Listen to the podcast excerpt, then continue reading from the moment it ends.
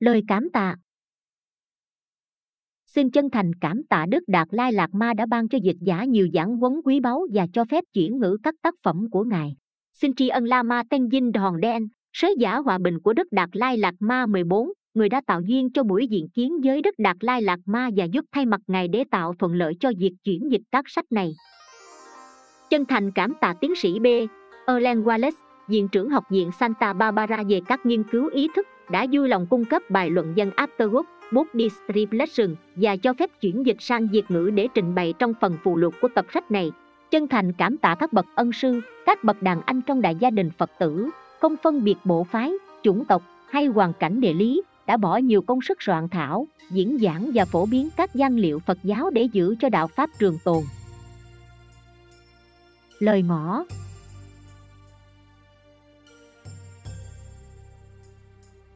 Trước khi được Đức Đạt Lai Lạt Ma 14 ban tặng quyển The Four Noble cho dịch và nhiều lời dạy chân ý, dịch giả đã có một ước nguyện rằng tất cả công đức có được từ các việc thiện của mình sẽ hồi hướng đến Tam Bảo cho những người hữu duyên là đối tượng của việc đang làm và cho mọi chúng sinh. Bản dịch Việt ngữ này là một đáp ứng với nguyện ước trên. Nhân đây xin có vài lời ngắn gọn về cuộc đời hoạt động của Đức Đạt Lai Lạt Ma thứ 14. Ngài sinh ra ngày 6 tháng 7 năm 1935 tại ngôi làng nhỏ Tác Sơ, phía đông Tây Tạng, gần biên giới Trung Hoa, trong một gia đình nông dân nghèo dưới tên gọi là La Môn Hòn Đúc. Theo truyền thống đi tìm vị lãnh đạo tôn giáo tái sinh sau khi vị tiền nhiệm, tức là Đức Đạt Lai lạc Ma thứ 13, đã qua đời. Ngài được phát hiện vào lúc mới 2 tuổi và sau đó được chọn trở thành vua xứ Tây Tạng và là vị Đạt Lai lạc Ma thứ 14 vào năm 1940 với tên gọi mới là Giác Sừng Giam Pheo Nga Quang Lốp Sang Yé Sơ Ten Yin Gia Số thường được viết tắt trên các ấn bản là Ten Yin Gia Số khi 25 tuổi, tức là vào năm 1959, Ngài hoàn tất trình độ Geselarampa, tức học vị tiến sĩ Phật học Tây Tạng. Ngài được thế giới phương Tây biết đến nhiều do việc hết lòng truyền bá những tinh thần Phật giáo như là đất từ bi, lập trường bất bạo động và tôn trọng chúng sinh, bảo vệ môi trường sống. Năm 1989, Ngài được tặng giải Nobel Hòa Bình do đã có nhiều cống hiến cho mục đích hòa bình của nhân loại. Nay, tuy đã ngoài 70 tuổi, Đức Đạt Lai Lạt Ma vẫn vô cùng bận rộn. Ngài sẵn sàng đi đến mọi miền, mọi nơi, mọi xứ sở từ Đông sang Tây để mang thông điệp hòa bình và truyền bá tinh thần Phật giáo. Số lượng sách viết về những điều Ngài truyền bá hay do Ngài giữ bản quyền có đến hàng trăm tựa. Trong đó, không ít sách được xếp vào loại bán chạy nhất. Nội dung giảng dạy của Ngài không chỉ giới hạn trong Phật giáo Đại Thừa, Mật Tông hay Trung Quán Tông, mà còn bao trùm nhiều mặt khác liên quan đến mọi khía cạnh của cuộc sống như là đạo đức, cách sống, phương pháp để có được hạnh phúc cá nhân, gia đình. Ngài cũng đề cập đến cả những vấn đề tương quan giữa triết học Phật giáo và khoa học. Quyển The For Noble Truth là một tác phẩm có tính chất kinh điển ghi lại những lời giảng dạy của Ngài và được chuyển dịch sang Anh ngữ từ năm 1997. Mặc dù là tác phẩm kinh điển, nhưng cách trình bày theo ngôn ngữ hiện đại sẽ dẫn dắt người đọc đến với những khái niệm cơ bản nhất của Phật giáo theo một cách dễ hiểu và dễ nắm bắt. Ngoài ra, khi có dịch Ngài cũng đưa vào trong các thuyết giảng của mình những so sánh, đánh giá và quan điểm Phật học trong mối liên hệ với tri thức khoa học hiện đại, nhất là trong các lĩnh vực vật lý học, thần kinh học và tâm lý học. Qua cuốn sách này, người đọc có thể hình dung được phần nào những giáo pháp cơ bản của Đức Phật Thích Ca, được áp dụng để giải thích và quán chiếu vào các hiện tượng thường ngày trong cuộc sống, nhằm bước đầu khai mở con đường dẹp bỏ đau khổ, đi đến hạnh phúc viên mãn. Đức Đạt Lai Lạt Ma trình bày những lời giảng này không chỉ dành riêng cho Phật tử mà còn cho cả các đối tượng khác nữa, ngay cả những người không có tín ngưỡng hay không theo Phật giáo. Vì thế, để việc theo dõi nội dung sách được thuận lợi, xin nêu một số quy ước chung mà dịch giả sử dụng trong sách này. Cuối cùng, vì sự giới hạn nhất định trong khả năng diễn dịch những vấn đề sâu sắc và uyên áo, người dịch biết chắc không thể tránh khỏi ít nhiều sai sót. Mong rằng quý độc giả có thể được ý quên lời, bỏ qua cho những thiếu sót của dịch giả. Nguyện ước rằng tập sách nhỏ này sẽ mang lại nhiều thiện nghiệp và lợi ích cho độc giả. Trong lúc chuyển ngữ, dịch giả đã hết sức cố gắng dùng từ dựng thật sự thông dụng dễ hiểu. Tuy nhiên, vì mức độ phức tạp của đề tài và kiến thức sâu rộng của tác giả nên khó tránh được một số điểm trình bày khó hiểu hay chưa hoàn thiện. Dịch giả chân thành xin các bậc hiểu biết chỉ giáo và xin quan hỷ đón nhận mọi đề nghị hay khuyên bảo. Cuối cùng, do sở nguyện, dịch giả không hề nhận về cho mình bất cứ một nguồn lợi vật chất nào trong việc ấn lát và phát hành. Tất cả sẽ được quyên góp về cho cộng đồng người Tây Tạng. Kính mong chư vị độc giả hay tổ chức nào có khả năng tài chính, nếu nhờ vào sách này mà có được niềm vui trong cuộc sống, hãy hỗ trợ cộng đồng người Tây Tạng. Tháng 7 năm 1996, Đức Đạt Lai Lạt Ma có một loạt các bài giảng về tư tưởng và thực hành cho Phật tử ở Barbican Center tại London. Những buổi thuyết pháp này được sự hỗ trợ từ Liên hiệp các tổ chức Phật giáo tại Dương quốc Anh. Cốt lõi của tập sách này hình thành từ chủ đề trọng tâm các bài giảng này của Đức Đạt Lai Lạt Ma, bao gồm giáo lý tứ diệu đế là nền tảng mọi giáo pháp của Đức Phật. Trong các bài giảng, Ngài đã giải thích đầy đủ về chủ đề này, giúp chúng ta có được sự hiểu biết rõ hơn về tứ diệu đế. Phần phụ lục có tựa đề từ bi, cơ sở cho hạnh phúc con người là bài nói chuyện của Ngài trước công chúng tại Trung tâm Mậu Dịch Tự do ở Manchester. Sự kiện này được tổ chức bởi Tibet Society thuộc Dương quốc Anh, là một trong những tổ chức hỗ trợ người Tây Tạng ra đời sớm nhất. Phần này đề cập tới từ bi, bổ túc một cách hoàn mỹ cho các lời dạy về tứ diệu đế, bởi vì đây là những minh họa cụ thể về cách ứng dụng những lời dạy của Đức Phật vào đời sống hàng ngày. Thông điệp trọng tâm của Đức Đạt Lai Lạt Ma trong các bài nói chuyện là lòng từ bi và giảng dạy về cách thức để sống một cuộc đời nhân hậu. Chúng tôi hy vọng rằng những điều trong sách này sẽ lý thú và ích lợi cho bất cứ ai, dù thuộc tôn giáo nào, hay thậm chí là không chia sẻ lòng tin với tôn giáo. Văn phòng về Tây Tạng ở London xin gửi lời cảm tạ đến Kết Colin và Jen Raps, những người đã chuyển thành văn viết từ các băng ghi âm, và Dominic Sai cùng với ngài Lesser thuộc Ten Jinpa, người dịch sang Anh ngữ, trong việc hoàn chỉnh văn bản để ấn hành.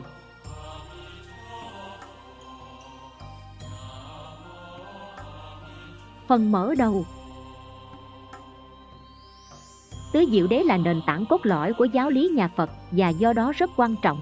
Thật ra, nếu các bạn không có sự hiểu biết về tứ diệu đế cũng như chưa tự mình thể nghiệm chân lý của lời dạy này thì các bạn sẽ không thể thực hành Phật Pháp. Do đó, tôi luôn luôn quan hỷ khi có cơ hội để giảng giải về tứ diệu đế. Nói một cách tổng quát, tôi tin rằng hầu hết các tôn giáo trên thế giới đều có khả năng phục vụ nhân loại và đào tạo những con người tốt đẹp. Khi dùng từ tốt đẹp, ý tôi không muốn nói đến những người có vẻ ngoài xinh đẹp, mà là những người có tâm hồn tốt đẹp và lòng từ ái cao quý. Vì thế, tôi luôn cho rằng việc duy trì truyền thống tôn giáo của mỗi cá nhân là tốt hơn bởi vì sự thay đổi tôn giáo có thể sẽ dẫn đến những khó khăn về trí tuệ và tình cảm chẳng hạn như văn hóa tôn giáo truyền thống ở nước Anh là Kitô giáo và những người Anh có thể sẽ cảm thấy tốt hơn khi vẫn giữ theo tôn giáo đó. Mặc dù vậy, đối với những ai cảm thấy tôn giáo truyền thống không hiệu quả cho mình, cũng như đối với những ai thật sự chưa có niềm tin vào tôn giáo, thì cách giải thích sự việc của đạo Phật có thể là cuốn hút trong những trường hợp đó, việc tin theo Phật giáo có thể là đúng đắn. Nói chung, tôi cho rằng có được đôi chút hiểu biết về tôn giáo vẫn hơn là không hiểu biết gì. Nếu bạn thật sự cảm thấy bị thu hút bởi những pháp môn tu tập của Phật giáo cũng như phương thức rèn luyện tinh thần của các Phật tử, thì điều quan trọng là phải cân nhắc thật cẩn thận và chỉ khi nào cảm thấy Phật giáo thật sự thích hợp cho mình mới nên tiếp nhận đạo Phật và trở thành một Phật tử. Ở đây còn một điểm nữa rất quan trọng, có một khuynh hướng tự nhiên ở con người là, đôi khi, để biện minh cho sự tiếp nhận một tôn giáo mới, chúng ta thường phê phán tôn giáo cũ của mình, hoặc tôn giáo truyền thống của quốc gia mình, và cho rằng nó thiếu sót. Thật không nên làm như thế. Thứ nhất, mặc dù tôn giáo trước đây có thể không hữu hiệu cho bạn, nhưng điều đó không có nghĩa là nó hoàn toàn vô giá trị đối với nhiều triệu người khác. Chúng ta nên tôn trọng hết thảy mọi con người, và do đó ta phải tôn trọng cả những người tin theo các tôn giáo khác. Hơn nữa tôn giáo trước đây của các bạn, cũng giống như mọi tôn giáo khác, đều có khả năng giúp ích cho một số mẫu người nào đó. Rõ ràng là đối với một số người, cách tiếp cận của Kitô giáo lại hữu hiệu hơn so với Phật giáo. Điều đó còn tùy thuộc vào khuynh hướng tinh thần của mỗi cá nhân. Do vậy, chúng ta phải biết trân trọng khả năng giáo hóa của mỗi tôn giáo và tôn trọng tất cả những người tin theo các tôn giáo đó. Thứ hai, chúng ta giờ đây đang được biết đến nhiều truyền thống tôn giáo của thế giới và đang cố gắng phát triển một sự hòa hợp chân thật giữa các tôn giáo. Điển hình của nỗ lực này là cuộc họp mặt nhiều đại biểu tôn giáo khác nhau tại ACC năm 1986 để bàn về tôn giáo và môi trường. Tôi nghĩ hiện nay đang có nhiều sự giao thoa giữa các niềm tin khác nhau và ý tưởng về sự đa dạng tôn giáo đang được hình thành. Đây là một dấu hiệu rất khích lệ vào thời đại mà người ta đang cố gắng phát triển sự hiểu biết tôn giáo chân thật ở khắp mọi nơi thì khuynh hướng phê phán của cá nhân riêng lẻ có thể rất có hại. Dựa trên những luận điểm này, chúng ta nên duy trì sự tôn trọng đối với các tôn giáo khác. Sở dĩ tôi mở đầu bằng những điểm như trên là vì khi thật sự giải thích về tứ diệu đế, tôi buộc phải chứng minh rằng đạo Phật là tốt đẹp nhất.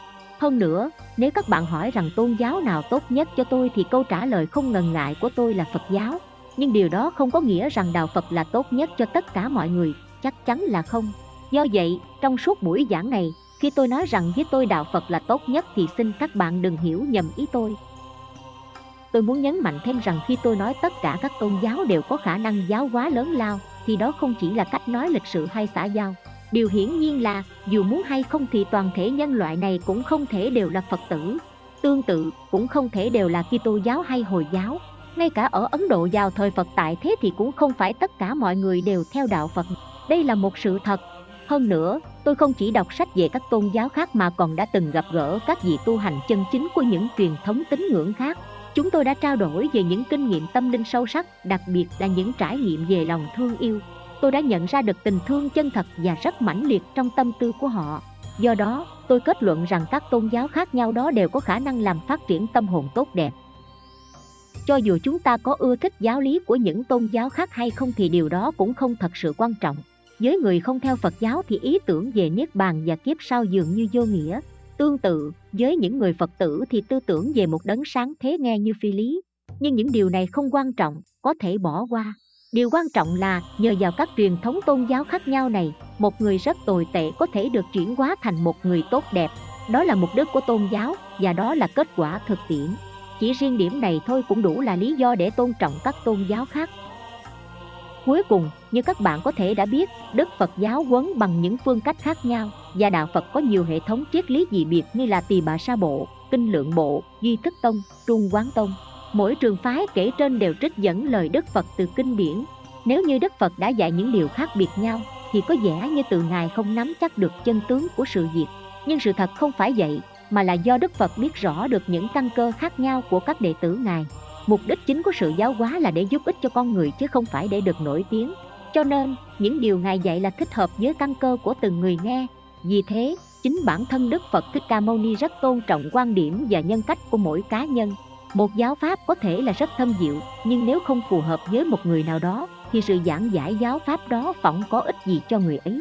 Trong ý nghĩa này, phật pháp tựa như một liều thuốc giá trị chính của liều thuốc là ở chỗ nó chữa được bệnh chứ không ở nơi số tiền bỏ ra mua nó. Chẳng hạn, một loại thuốc có thể là rất quý và đắt tiền, nhưng nếu nó không thích hợp với người bệnh thì chẳng có ích gì cả. Vì có nhiều hạng người khác nhau trên thế giới, nên chúng ta cần có những tôn giáo khác biệt nhau. Tôi xin đưa ra một ví dụ về chuyện này. Khoảng đầu thập niên 1970 có một kỹ sư người Ấn hết sức nhiệt thành, tin theo Phật giáo và cuối cùng đã trở thành một tăng sĩ anh ta là người hết sức chân thành và dễ mến. Rồi một ngày nọ, tôi giảng giải cho anh ta về giáo lý vô ngã của đạo Phật, tức là giáo lý phủ nhận sự tồn tại của một bản ngã độc lập hay linh hồn. Anh ta đã thật sự chấn động đến độ run rẩy toàn thân. Nếu quả thật không có linh hồn vĩnh cửu thì anh ta sẽ cảm thấy thiếu vắng một điều gì đó rất thiết yếu. Anh ta đã hoàn toàn kinh hãi. Tôi thấy là rất khó để giảng giải với anh ta ý nghĩa vô ngã. Phải cần đến nhiều tháng trời, và cuối cùng thì sự kinh sợ của anh ta mới giảm dần vì thế, đối với những người như anh ta thì tốt hơn nên thực hành một giáo pháp dựa trên bản ngã hay lòng tin vào sự hiện hữu của linh hồn. Nếu nhận thức được tất cả những điểm vừa nêu trên, chúng ta sẽ thấy rất dễ dàng có được sự trân trọng và đánh giá đúng về những truyền thống tín ngưỡng khác hơn là tôn giáo mà chúng ta đang tin theo. Các nguyên lý cơ bản của phật giáo. Mỗi khi giới thiệu những lời phật dạy tôi luôn chú ý trình bày theo hai nguyên lý cơ bản. Nguyên lý đầu tiên là bản chất phụ thuộc lẫn nhau của thực tại. Mọi triết lý phật giáo đều dựa trên hiểu biết về chân lý cơ bản này. Nguyên lý thứ nhì là nguyên lý bất bạo động. Nguyên lý này định hướng hành vi của những người thực hành đạo phật, tức là những người có quan điểm công nhận bản chất phụ thuộc lẫn nhau của thực tại. Ý nghĩa thiết yếu của nguyên lý bất bạo động là chúng ta nên cố hết sức để giúp đỡ người khác, và nếu không thể giúp đỡ thì chí ít cũng phải không hành sự gây hại cho họ trước khi đi vào giảng giải chi tiết về tứ diệu đế, tôi muốn được phát thảo sâu qua những nét chính của hai nguyên lý trên để làm nền tảng.